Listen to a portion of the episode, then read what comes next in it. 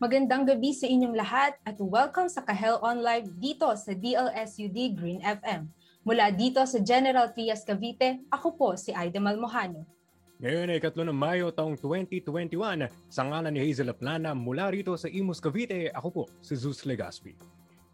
Yeah, magandang gabi po sa lahat ng mga nakatutok sa aming episode ngayong gabi. At nawa ay nasa maayos na lagay ang lahat. Sa kabila ng ang dami, no? Ang dami zoos na nangyayari sa paligid natin, mapa school man and mm. syempre sa lipunan natin. Ikaw, Zeus, kamusta Totoo. naman ang nagdaang linggo mo? Mm. Ito nagdaang na linggo, mas uh, naging aware ako no sa at focused doon sa mga kung ano yung campaign na ginagawa ng mga youth organization para magiging handa yung mga kapwa nating kabataan sa darating mm-hmm. election 2022. Kaya naman sa oh, sa palagay ko, mahalaga na suportahan natin yung uh, cause nitong mga youth organization na to para tayo na kaya nating mga kabataan ang maging uh, catalyst o mag-umpisa ng social change. Ikaw ba, Aidem? Yes. Agree ako sa sinabi mo. Actually, pag magbubukas tayo ng social media accounts natin, di ba? Andiyan naglipa na yung mga trending hashtags na patungkol din sa mangyayaring halalan. Andiyan nga yung hashtag na hashtag magparehistro ka. Kasi nga, mm-hmm. ma, hanggang September pa, September 30 ang pagpaparegister para sa mga kwalipikado ng uh, bumoto. Kaya sa lahat ng mga nakikinig sa atin na hindi pa nagpaparegister, magparehistro na po tayo hanggat may oras pa. Hmm. Kasi na nasasayang yung oportunidad, yes. no? Your, your vote counts. Everyone. Oo. Let's exercise our hmm. right to vote. Tama. Diba? At uh, kaugnay nga yan, no, sa darating na Mayo 29, tayong uh, Broadcast Journalism Program Council ay magkakaroon ng uh, youth webinar pagdating yes. sa uh, election 2022 no? Pa- paano ba tayo magiging uh, informed voters tayong mga kabataan? Kaya uh, no as much as possible dumalo tayo sa mga ganitong klase ng uh, educational events. Yes kaya naman oh, tama. oo atin ang balikan ang uh, nangunang mga balita sa nagdaang linggo. Kabuang bilang ng mga naitalang kaso ng COVID-19 sa Pilipinas umabot na ng isang milyon. 2022 presidential elections magiging giyera umano ayon kay dating Senador Trillanes. Most wanted person sa Maynila arestado sa Cavite. Davao singers sikat matapos mag-viral sa TikTok. Online elections ng DLSUD handa na para sa Hunyo. At batang nagbigay ng kamote sa isang community pantry, binigyan ng scholarship hanggang kolehiyo. Yan, dumako na tayo sa ating unang balita sa linggong ito. Pumalo na sa 1,037,406 na po ang kabuang bilang ng kaso ng COVID-19 sa Pilipinas matapos makapagtala ng 8,748 na mga bagong kaso noong biyernes. Ayon sa ABS-CBN Data Analytics Head na si Edson Guido, pumapalo ng mahigit siyam na libo pitong daan ang average rate ng mga bagong kaso ng COVID-19 sa araw-araw. Samantala, ayon naman sa bulletin ng Department of Health noong biyernes, mayroong 73,908 na aktibong mga kaso ngayon ng COVID-19 sa bansa. 17,234 ang kabuang bilang ng mga namatay at 946,380 naman ang kabuang bilang ng recoveries. Ayan, Zeus, no? Nakakabahala yung biglaang paglaki o paglobo ng bilang ng uh, ah, COVID-19 sa ating bansa. Umabot na tayo ng 1 million mark. Akalain mo yon hmm. Noon, Lumagpas na tayo. Oh. Noon, iniisip natin na nagsimula tong pandemya, isang linggo lang ang aabutin nito. Tapos hmm. ayos na tayo, makakabalik na tayo sa school, sa work, yung mga nagtatrabaho. At ngayon, um, May 2021 or April 2021, uh, umabot tayo ng isang milyon. Sobrang hmm. nakakalungkot at sobrang nakakabahala. Dagdag pa rito, no, uh, ang daming mga expert na nagsasabi mula pa lang nung nag-umpisa kasi ang uh, COVID-19 pandemic dito sa bansa at maging sa buong mundo, eh, tila ba, ayon sa kanila, no, hindi na raw babalik sa normal yung mundo mm. natin. Mm. No? Uh, nag-umpisa pa lamang ito 2020, ang dami nating uh, nakausap. Kung hindi ako nagkakamali, nagkaroon pa tayo ng ilang mga uh, na-interview no, galing sa, para sa eskwelahan, no, sa university, na kung ano ba sa tingin nila yung uh, magiging impact nitong COVID-19 hindi lamang sa Pilipinas pero sa buong mundo. At kagulat-gulat no, uh, na para bang taliwas sa kung ano yung iniisip natin dahil sa ating Yes. limitadong uh, perspective yung Mhm. mga sinasabi nila na para bang habang buhay na ito no yung pagtaas ng ah, reliance natin sa cyberspace da- dala na rin ng ah, physical distancing eh parang minagnify lang siya ng ah, COVID pandemic pero uh, andyan na yan no ay ikaw ba ano, Yes. ano sa palagay mo ang ah, Actually noon, ah, hindi to lingid sa kalaman ng lahat. Sinasabi nila natatagal lamang itong pandemya ng dalawa hanggang tatlong taon. Ngunit nung sumapit na ang taong 2021, andyan na sinabi na ng ating ah, mga opisyales, yung may mga kaalaman talaga sa field na ito na hindi pa natin nakikita or hindi pa natin makikita yung dulo sa pandemyang ito. Which is mm, sobrang alarming para sa ating lahat kasi ah, except sa lumalaki o lumulobo yung kaso, wala pang konkretong planong na ilalatag para sa krisis na ito sa bansang natin.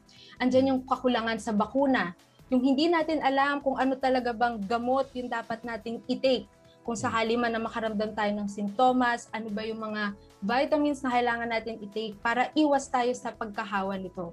So, Mm. sa tingin ko, isa ring nakakaapekto sa krisis na ito yung mismanagement or mishandling ng mga nasa pwesto na dapat ay nangunguna sa Mm. paglaban natin sa pandemyang ito. Sa isang panayam, no, kasama ang isang uh, DLSUD Social Sciences professor kanina, ah, napag-usapan ang ah, usaping bakuna at natanong Yes. sa kanya kanina kung ah, Very timely na Mm. usapin. natanong sa kanya kanina ano ba yung ah, dahilan kung bakit ayon sa Pulse Asia, Asia survey nitong March ah, 2021 eh 61% sa ating mga kababayan ang ayaw magpabakuna at ah, sabi niya meron daw itong ah, tatlong dahilan o dalawa na main na dahilan. Ng una raw ay takot at pangalawa kakulangan sa kaalaman. Kaya naman na sa aking palagay no mahalaga po na magpatuloy tayo sa pananaliksik ng kung ano ba ang tama at mali no facts first. Panatilihin po natin Yes. na na may alam tayo pagdating sa medisina bago tayo manghusga at uh, mag-dis uh, mag-disencourage ng mga tao na magpabakuna. Yes, actually ang daming lumalaganap o lumalabas na mga fake news tungkol Mm. sa mga bakuna ngayon na nai-distribute na sa iba't ibang bansa. Andiyan na sinasabi nila na ang certain bakunang ito ay may malaking epekto sa mentalidad ng isang tao or sa sirkulasyon ng dugo ng isang tao. Ah, para sa mga kababayan natin and sa mga ibang tao na rin sa iba't ibang panig ng bansa, ah, manaliksik muna tayo, mag-research muna tayo, makinig tayo sa mga eksperto, sa mga Hmm. doktor, sa mga scientists. Sila ang may alam. 'Di ba? Sila ang may sapat na kaalaman sa aspetong ito at hindi din naman natin dinidiscredit yung mga natatakot na Hmm. magpabakuna. Kasi personally, Zeus, no, ako takot ako magpabakuna. Actually, natatakot ako magpabakuna ah, kasi hindi ko rin alam yung side effects Mm. Which is, ah yun din yung dahilan ba't hindi agad ako nagko-conclude. Kasi wala akong sapat na kaalaman. Mm. Ganyan. Kaya sa ating ah, mga nakikinig or mga nanonood, ah, hindi lang po yung ah, COVID-19 crisis yung pinangkalaban natin. Andiyan din yung fake news. Yung pagpapalaganap ng hindi tamang ah, impormasyon tungkol sa mga bakuna at sa mga gamot ngayong panahon ng COVID. Mm. At uh, let us learn to verify, no? Kung ano yung Yes. mga makikita natin sa internet na uh, mga status o testimonial mula sa mga taong sa tingin natin ay kahinahinala na dinidiscredit yung uh, kapangyarihan ng vaccine para manatili tayong safe. I-check natin yung kung tunay ba sila. Nagla- naglipa na sa social media, mga troll. Ah, kaya yes. Mm. Dapat po tayong manatiling aware at alert pagdating sa ganitong klase ng ah, mga impormasyon. At ah, dumako naman tayo sa usaping ah, politika, no? Dirtiest at most vicious sa adito ni former Senator Antonio Trillanes IV patungkol sa magiging karera ng mga tatakbo sa darating na 2022 presidential elections. Ayon sa panayam ni Trillanes sa Matters of Fact ng ANC, magiging marumi at marahas di umano ang nasabing eleksyon dahil sa mga motibo sa pagitan ng kampo ni Pangulong Rodrigo Duterte at ng oposisyon. Paliwanag niya, iisipin umano ng kampo ni Duterte ang physical freedom dahil makukulong siya at ang kanyang mga kapangkat kapag nanalo ang oposisyon. Sa kabilang banda naman, aalalahanin di umano ng oposisyon ang kaligtasan ng Pilipinas kasunod ng pagtaas ng kaso ng COVID-19 sa bansa. Matatanda ang naglabas ng survey ang Pulse Asia kung saan nakakuha si Davao City Mayor Sara Duterte ng pinakamataas na percentage ng voter preference sa pagkapangulo. Ngunit paalala ni Commission on Elections spokesperson, spokesperson James Jimenez sa kanilang open mic episode sa Radyo Comelec nitong April 17 at 24, Tingnang maigi kung ano-ano ang mga prinsipyo, paninindigan at prioridad ng mga ibobotong kandidato. Gaganapin ang filing of Certificate of Candidacy sa lahat ng elective positions mula October 1 hanggang October 8. Samantala, maaari pa rin makapagparehistro mga qualified ng bumoto para sa 2022 elections hanggang September 30 ngayong taon. Ayan, Yumi, kagaya nung napag-usapan natin kanina, no? Uh, hanggang Setyembre pa po ang uh, rehistrasyon pagdating sa pagboto at maaari pa pong humabol yung iba na mga hindi pa rehistrado. At syempre, mahalaga po na ma-assert natin ang ating uh, political right to vote. Oo. Actually, simula pa lang ng taong ito, actually nung 2020 pa nga lang, di ba? Usap-usapan na agad itong 2022 presidential elections. Magmula sa sino-sino yung mga posibleng kumandidato hanggang sa sino kaya yung mga posibleng manalo, lalo na sa posisyon ng pagkapangulo. Hmm. Kaugnay nga niyan, eh, nagsusulputan na yung mga survey patungkol sa kung sino yung mga napupusong maluklok sa pagkapangulo. Hmm. Andyan si Davao City Mayor Sara Duterte, si Vice President Leni Robredo, at maging si Senator Manny Pacquiao oh. ay napupuso ng mga taong bayan na maging presidente ng hmm. ating bansa. And kaugnay naman ang nabanggit ni former Senator Trillanes, hindi din naman lingid sa ating kaalaman, no, Zeus, na ang kasalukuyang administrasyon ay binabatikos hindi lamang ng mga normal na mamamayan, kundi pati rin ng mga ibang mga nasa pwesto. Dahil nga sa mga ika nga nila yung mga naging action nito noon bago ang pandemya at ngayon na sobrang nakakaapekto sa atin, di ba? Mm. At alam mo, plausible, very plausible itong sinabi ni Trillanes. Not to say na, not to patronize him, no? Pero, yes. uh, totoo, ang dami mga pangalan na nagliliparan. At may mga pangalan ditong konektado sa kasalukuyang administrasyon. Uh, pati na rin sa kanyang political party at syempre sa kanyang sariling kadugo na si Sara Duterte.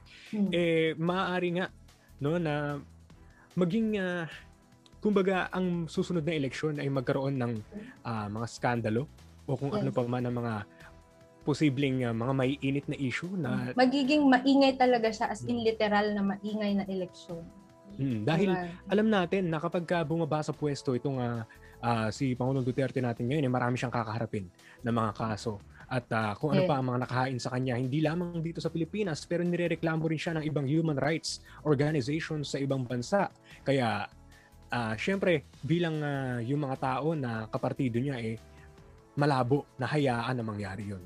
Kaya para bang ngipin sa ngipin, pangil sa pangil ang mangyayaring uh, uh, kompetisyon pagdating ngayong uh, election 2022. Kaya naman muli, ipapaalala po namin sa mga kapwa nating kabataan at pati na rin po sa mga nakikinig sa atin, let us vote wisely.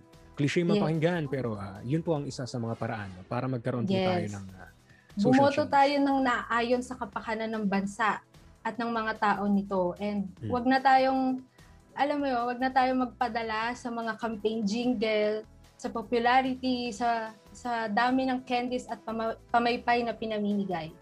Matuto na po tayo. Uh, sa mga kabataan, magparehistro at sa mga butante, uh, bumoto tayo para sa kapakanan ng ating bansa. Tama. Ayan. At ngayon, dumako naman tayo sa local news Natapos na ang mahigit na isang taong pagtatago ng number one most wanted person sa Manila Police District nang maaresto siya ng mga otoridad sa Cavite Martes ng gabi. Wanted si Rodel Sibiel, 47 anyos, sa kasong pagpatay sa kanyang landlord na dalawang, dalawang beses na umanong sinaksak. Nagtago ang sospek sa Quezon bago pumunta sa kanyang kamag-anak sa Cavite kung saan siya ay minanmana ng mga pulis sa loob ng tatlong buwan. Masasampahan si Silviel ng kasong murder. Uh, Zeus, etong balitang ito, uh, kaya pala uh, nagtatago itong si uh, Silviel ay dahil sinaksak niya umano yung landlord niya dahil sa kadahilan ng uminit yung ulo niya nung nalaman niya tinaasan ng isang mm-hmm. libo yung mm-hmm. renta niya. So, Tama. Diba? Hindi niya matanggap yung pagtaas ng renta niya kaya humantong siya sa hmm. hindi nararapat na gawa. Papasok na rin dito yung ano no. Uh, dito natin makikita yung parang culmination ng uh, kahirapan na Yes. ah, dahil sa kahirapan may mga bagay tayong magagawa. Hindi ko naman sinasabi na tama ang ginawa ng isa. Of, course, hin- mali na gumawa ng krimen at pumatay ng tao. Pero nagkakaroon kasi ng ganito mga klase ng krimen dahil na rin sa kakulangan ng mga oportunidad, kakulangan ng trabaho, at ah, dahil nga tinaasan pa yung ah, singil sa kanyang upa, eh, may hirapan na lalo siya na kumuha ng pagkain para sa kanyang pamilya. At ah, sadyang no, ah, mangyayari itong mga ganitong klase ng bagay kung magpapatuloy yung ah, mentality natin na ayos lang mawala ng oportunidad, oportunidad yung ibang tao kung tayo makakuha ng oportunidad para sa ating sarili. Kaya naman Mm. as much as possible, no, ah, tulungan po natin ang isa't isa dahil most probably lahat po tayo ay merong pinagdaraanan. Oh, lalo na ngayong pandemya, no, hindi naman tayo ay lahat may stable na trabaho, pinagkukunan ng income. Ah, Hmm. hindi natin alam kung ano yung pinagdaanan ni Xavier, pero hindi rin natin pinapatronize yung ginawa niyang Hmm. krimen. At Hmm. para naman sa mga landlord, dahil isa rin sa kadahilanan bakit humantong sa ganong pangyayari yon ay ah, ika ni Xavier, lagi siyang nakakatanggap umano ng mga mas nasakit na salita mula sa landlord. Kaya niya ito napatay. Kumbaga, nagdilim na lang ang kanyang paningin. Mm. Yung, Kaya kaya mabuti na lang din at mabuti na lang din at nahuli na ang Yes. ah, nagtatagong ah, most wanted ng Manila Police District. O, dako naman tayo sa mas magaang-gaan na usapin, no? Ah, Yes. dahil ah, kanina pa tayo nag-uusap ng medyo ah, Mabibigat. mabigat, oh, mabigat-bigat, no? Dito naman no sa usapang trending, sikat sa TikTok ngayon ang kantang Bangin ng 21-year-old na Pinoy composer mula sa Davao na si Paul Pablo matapos itong gamitin ng mga netizen sa kanilang mga TikTok glow-ups. Sabay-sabay na nahulog ang mga tao sa boses at sa kanta ni Pablo na Bangin na ngayon ay nasa viral 50 list na ng Spotify. Kasunod ang pagsikat ng kanta sa TikTok ay ang pag-release ni Pablo ng music video nito. Kapansin-pansin din ang kanyang style na inilalarawan niya na extraordinary, stunning at bold na sumasalamin sa queer aesthetic at sa mga Gen Z. Unang sumikat si Paul Pablo sa one-man production nitong kanta na Bye na tungkol sa mga konyong Bisaya. Matapos maging independent artist ni Paul noong college sa Ateneo de Davao, ngayon ay pumirma na siya sa Warner Music Philippines at inaasahang magiging active pa sa paggawa ng musika simula ngayong taon. Mapapakinggan ang bangin sa Spotify, Apple Music at YouTube Music. Ayun naman yung kagandahan ngayon no ng ah, ng nasa quarantine tayo. Ang daming mga talents na nailalabas na hindi natin alam na meron pala tayo noong. Kagaya na nga lang nitong kay Pablo na nag-release ng isang ah, trending na kanta lalo na sa TikTok. Tama ba? Sa TikTok, ah, ginagamit Mm. siya ng karamihan, lalo na ng mga kababaihan, Mm. base sa aking obserbasyon. Yung iba kasi no, nagkakaroon ng ah, pagkakataon na parang mas ah, ma-express yung kanilang mga sarili at ah, magkaroon na ng kahit pa paano mas maraming oras para ilaan sa mga hobby nila lalo nitong mga nakaraan kung saan bago tayo ah, muling bumalik sa mga eskwelahan nagkaroon tayo ng Mhm. ilang buwan na ah, para bang pahinga kumbaga sa sa ilan sa atin na may pribilehiyo makapagpahinga eh nagawang ma mas mahasa pa ang kanilang mga skill. So hopefully no in the future marami pa tayong makikita na kagaya ni ah, Paul ah, Pablo na makakapag-release ng kanilang mga sariling ah, music at tatangkilikin ng kanilang mga kapwa Pilipino. Yes, ganun din sa Yuzus, no? Kasi alam naman natin sa lahat ng mga nanonood, ang aking kako-anchor po ay isang musikero din. Yeah. Kaya hintayin namin ang pagdating ng panahon ng araw na ikaw naman yung makikita namin nagte-trending. Kanta mo naman yung nagte-trend. Susubukan natin yan, subukan natin. Yes. So, ayan, dumako naman tayo ngayon sa University News. Ah, balita para sa ating mga kapwa Lasaliano. Gaganapin ang kauna-unahang online general elections ng De La Salle University Das Marinas sa ika-21 ng Hunyo hanggang 26 ngayong taon. Maglalaban-laban ang mga kandidato para sa posisyon ng presidente, vice-presidente, senador at kapulungan ng mga kinatawan ng university student government. Gayon din sa pwesto ng gobernador, vice-gobernador, College Legislative Council ng College Student Government at iba pang posisyon sa college government. Ipapamahagi ng DLSUD University Student Election Commission o USEC ang isang online link sa official Facebook page ng commission at sa schoolbook para makaboto ang lahat ng mga Lasaliano. Kaya alam mo, Zus, ah, balita ko noon, ang nung may face-to-face pa, nung wala pang pandemya, isa sa pinaka-exciting daw na event ito or na activity ito sa De La Salle University Das Marinas. Hindi lamang dahil marami kang maririnig na campaign jingles kaliwat ka, kundi uh, interesting din yung mga pinagdedebatihan ng mga kumakandidato para sa mga naturang posisyon. Hmm. Alam mo ngayong uh, new normal, uh, exciting na malaman kung ano kaya yung mga creative way na pwede yes. nilang gawin no yung mga kandidato para maikampanya ang kanilang mga sarili at plataforma ngayon nga uh, ganito ang ating setup. Pero oo, uh, iba talaga kapag face-to-face ayon nga sa ilang mga nakausap natin. Um, yung uh, campaign season noon ay talagang mas intense, kumbaga. Kaya naman iintayin natin kung ano ba yung mga strategiya na uh, kakampanya para kung sakali man, kung hindi man totally uh, masimulate yung intensity ng face-to-face, eh para bang uh, mapantayan kahit papaano sa abot oh. ng makakaya. Tama. Kaabang-abang talaga yung mga gagawin ng mga party list mm. ngayon na kauna-unahang beses na gaganapin ang eleksyon na ito online. Mm. Ano kaya yung mga plataforma nila na makakatulong sa mga kapwa nila Oo. estudyante at para sa universidad nila. Lalo na ngayon ng mga estudyante, 'di ba? Ang dami nilang uh, complaints, ang dami nilang suggestions. Ano kaya yung mga mm. platapormang maihahain sa atin ng mga kumakandidato? Mm. Ngayon, uh, new normal situation tayo. Magiging ibang-iba talaga yung template ng uh, plataforma nila dahil yeah. ibang uh, medium na yung ating gagamitin pagdating sa pagkatuto. Ikaw ba, Yomi, matanong ko, uh, o Idem, ano ba ang ano, uh, ini inaasahan mo na maihain at mailatag bilang isang estudyante? Ano yung gusto mong makita mula sa mga kandidatong ito kung sakaling sila ay mahalal? Actually, unang-una, uh, alam naman natin na marami tayong mga kapalasalyano na, na nawalan ng mga minamahal sa buhay dahil sa pandemyang ito. At dahil nga doon eh, nahihirapan silang mag-adjust sa uh, current learning mode natin. And dahil dyan yung iba napipilitan din na mag-stop muna, ganyan. So, inaasahan ko sa mga tumatakbo or sa tatakbo sa gaganaping election sa Hunyo, eh, sana meron silang plataforma na mag aid or tutulong sa mga kapwa nila estudyante na dumadanas ng hindi magandang pangyayari sa buhay nila. Yung andyan yung aid sa tuition fee. Uh, maari, kung maaari, isama nila yung sa plataforma nila. Ano yung pwede nilang magawa para ma-suggest sa mga kinauukulan ng De La Salle University Das Marinas na uh, matulungan kahit papano na mabawasan yung mga binabayaran nating mga estudyante lalo naman at nasa online learning mode naman tayo. Mm-hmm. So yun yung pinaka kina, inaabangan ko kung merong party list na maghahain ng ganong plataforma. Ikaw, mm-hmm. Zeus, ano yung pinaka nilulook forward mo sa magiging election sa Hunyo?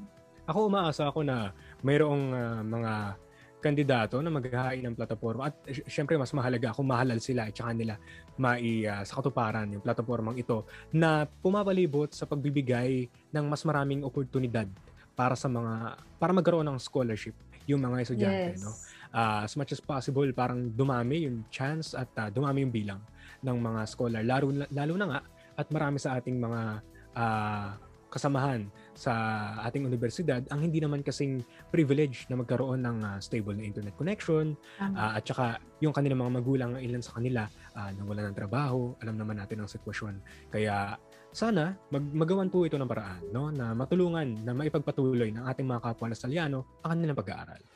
Yes. Hmm. At dumako naman tayo no sa usapang pag-aaral nga uh, naantig ang puso ng mga netizen sa ginawa ng siyam na anyos na si Don Don Sinagmayon mula sa barangay Pinagturilan, Santa Cruz, Occidental, Mindoro. Sa kabila ng hirap ng buhay, nagawa niya pa rin na magbigay ng kalahating sako ng kamote sa isang mobile community pantry na inorganisa ng NGO na kilusang nagmamalasakit sa lalawigan o KNL. Ayon sa kasapi nito na si John Christopher Lara, Inaasahan nila na may pangangailangan ng komunidad na yon, ngunit laking gulat nila na doon pa mismo sila makakakita ng mga taong malalaki ang puso para magmalasakit. Dahil sa ginawa ni Dondon, binigyan siya ng scholarship mula elementarya hanggang kolehiyo ng NGO ni na John Christopher na isang hakbang na makakatulong upang mapat o matupad ang pangarap ni Dondon na maging isang guro. Ano mo kahanga-hanga itong uh, batang ito na nagkaroon siya ng initiative na tumulong at yung uh, kurso pang gusto niyang kunin o profesyon na kanyang gustong kunin sa hinaharap ay maging isang guro na alam naman natin na isang uh, noble profession. Yes. profession. Oh. Tsaka ang sarap makarinig, o ang sarap sa pakaramdam na makarinig ng mga ganitong klaseng balita. Sa kabila ng mga mabibigat na balitang meron tayo, uh, na, naririnig natin or napapanood natin. And isa itong patunay na buhay pa rin ang humanity and pagtutulungan sa ating bansa, sa ating lipunan. And No, Zeus, kung tutuusin natin, karaniwan kung sino pa yung mga walang-wala or di mo inaasahang tutulong, sila hmm. pa mismo yung may mga puso sa pagbabahagi. Ano, sana maging mag, magandang e- ehemplo si Dondon sa mga kapwa hmm. nating Pilipino, hindi lamang sa mga kabataan, kundi sa lahat ng edad na nandito sa hmm. Pilipinas. Sa panahon ngayon, kailangan natin tulungan ng isa't isa sa malaki man o maliit na paraan. Mm. Na kung kaya natin ibigay, no? Bakit yes. hindi? Dahil mm-hmm. ito nga mga tao ito na para bang napakalaking bagay na sa kanila nitong ipinamahagi nila sa ibang tao ay eh, nagawa pa nilang uh, ialay bakit tayo na kung ano na meron tayong mga labis sa kung ano yung meron tayo bakit uh, kumbaga nagdadalawang isip tayo na tumulong no as much as possible o pag nagkaroon tayo ng oportunidad na mag-donate o kaya eh uh, makatulong kagaya nga na sinabi mo kanina eh gawin natin ito sa hindi lamang kasi ang pagtulong eh, hindi naman yan para sa ating sarili at hindi naman yan ginagawa para makatanggap tayo ng tulong pabalik. Kundi, yes. oo, kundi para para na rin sa kabutihan ng mga tao sa ating kapaligiran. Dahil, di ba, ika nga, no man is an island. Kaya, uh, as much as possible, kapag mayroong ganitong klase ng sitwasyon na sa kasalukuyan, eh, may tuturing nating desperate situation, eh, magawa natin na um, mag-abot ng uh, kung anong kaya nating iabot sa ibang tao. Hmm, kagaya nga ng mensahe ng uh, ah, mga community pantries na naitayo sa ating bansa. Magbigay ng naayon sa kakayahan, 'di ba? Hindi hmm. naman pinipilit ang lahat na mag-donate mm. or magbahagi. Kung ano lang yung kaya niyo ibigay. Kahit isang pirasong tinapay lang 'yan, malaking tulong na 'yan sa mga nangangailangan o sa mga nagugutom. Kung para sa atin, isipin mm. natin, ah ito lang ang maibibigay ko. Para sa iba, malaking bagay na 'yon. 'Di ba? Mm. Kaya 'wag tayong magdalawang isip tumulong at hindi naman kailangan na pag tumulong tayo, babalik din dapat sa atin hmm. yung tulong. Hmm. Ah, tama nga yan, no? naaayon sa nakakaya at bukod doon, yes. eh sana tao sa puso. Dahil uh, uh, mahirap na na para bang sumasama pa yung loob mo kapag tumutulong mm-hmm. sa iba. Eh, parang hindi naman yun akma lalo na sa sitwasyon nga natin ngayon na as much as possible eh kailangan nating i-reinforce o di kaya ay i-enforce ang uh, kultura natin na bayanihan. Pero habang sumusunod sa tamang uh, safety protocols. Mm-mm. Kung hindi bukal sa inyong kalooban ang magbigay, mas mabuting wag na lang din magbigay. 'Di ba? Kaysa uh, alam mo 'yon, maka-attract ka pa ng negative negativity mm. sa paligid mo. So kung ano lang yung kaya mo and kung uh, taos sa puso mo yung pag-donate, go, mag-donate tayong lahat. And Ayan, at iyan ang mga maiinit na balita na humedline sa nagdaang linggo. Mula po sa bumubuo ng DLSUD Broadcast Journalism Program Council, ako po si Zeus Legaspi sa ngalan ni Hazel Planta. At ako naman si Aida Mamuhano at ito ang Kahel Online. Buong linggong nakatutok sa mga nangungunang balita.